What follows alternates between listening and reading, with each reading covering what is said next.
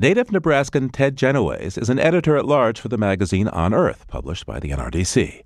We asked Ted to describe Polk, the town where Myron Stafford preached at the local Baptist church. Polk is a very small town. It's a town of about 300 people that is entirely supported by agriculture. And really, the only reason that people come to town is to have dinner at the diner, to get supplies at the hardware store, or to come in to the church on Sunday. When Myron Stafford came into Polk the first time as a land agent, he very quickly became a part of the church life there. He became one of the deacons.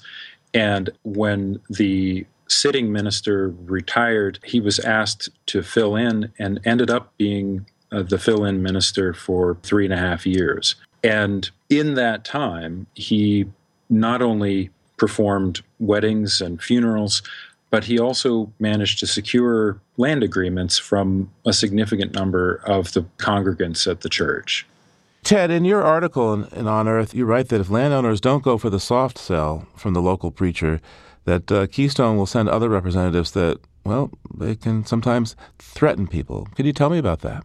Yeah, there's at least one landowner that I've spoken to who said that they not only received letters, but phone calls that came in daily and then multiple times a day, and eventually were threatening to use eminent domain in order to condemn the property, and said, if we have to go through that process, you'll have no say in where the pipeline is eventually sited when it crosses your land. And as it stands, it may be all the way to the western edge of your property and far away from your home and your front step. But if we have to go through all of this, we may decide that we're going to run the pipe right where your house is now, and we'll demolish your house and we'll run the pipe through your living room. I think that a lot of landowners feel that sort of threat crosses a line, that it's not at that point a business negotiation, but it is intimidation.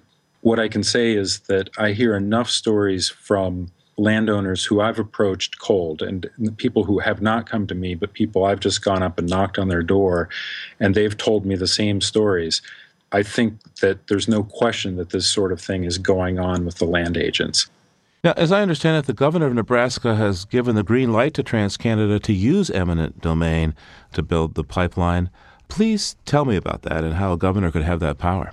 Ordinarily, the power of eminent domain would be determined by the Public Service Commission. In this particular case, the legislature, as part of a special session, passed a law that specifically removed that power from the PSC and put it in the hands of Governor Dave Heineman, someone who everyone understood was a supporter of TransCanada and of the project.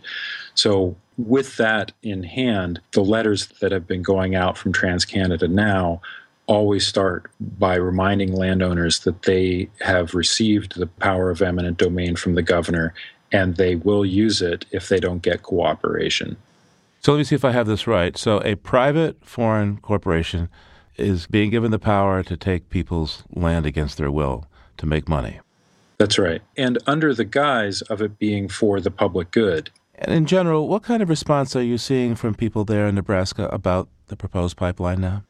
People here, I think, have really gotten their hackles up and have said, you know, if this project requires all of this strong arming in order to go through, there must be something wrong with it. Ted Genoways is editor at large for On Earth magazine. Thank you so much for taking this time. Thanks again for having me. Repeated attempts to reach Myron Stafford were unsuccessful. TransCanada says it sees no conflict in this arrangement.